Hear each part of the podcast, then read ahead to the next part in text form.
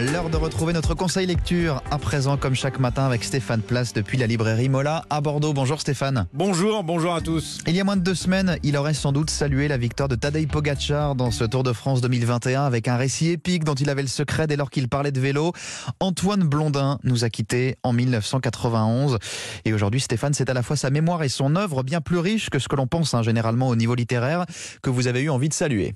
Oui, il y avait les cuites mémorables. Oui, il y avait le Tour de France et les brillantes chroniques qui ont inspiré et inspirent encore les journalistes sportifs. Oui, il y avait les hussards, l'amitié avec Roger Nimier. Oui, il y a Gabin et Belmondo dans un singe en hiver. Mais oui, il y a d'abord et avant tout un écrivain, Antoine Blondin, mort il y a 30 ans tout juste.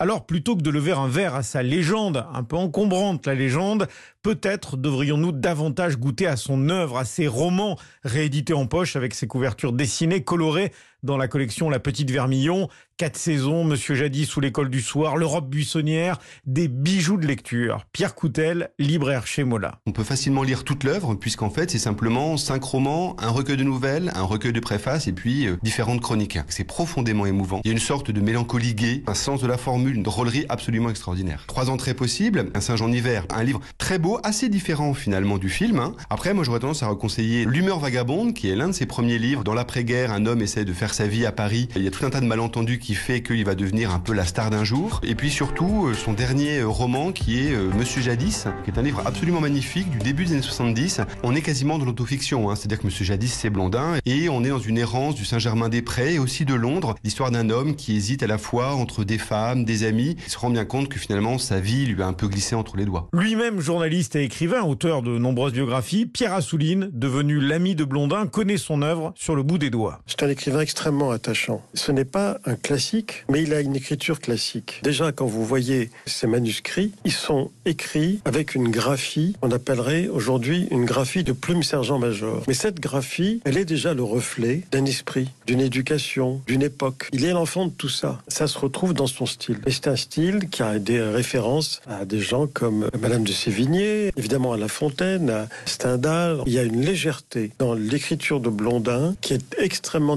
à atteindre. Quand on lit Monsieur Jadis, c'est une façon, encore une fois, cette légèreté, ça a l'air de rien, mais la légèreté, c'est pour un écrivain, en tout cas pour un artiste, c'est le Graal. Et pour les fans de Blondin, existe cette belle édition réunissant l'humeur vagabonde et un singe en hiver, paru à la table ronde, avec un album de photos, des reproductions de documents, de ses carnets notamment, où l'on voit cette écriture appliquée d'Antoine Blondin.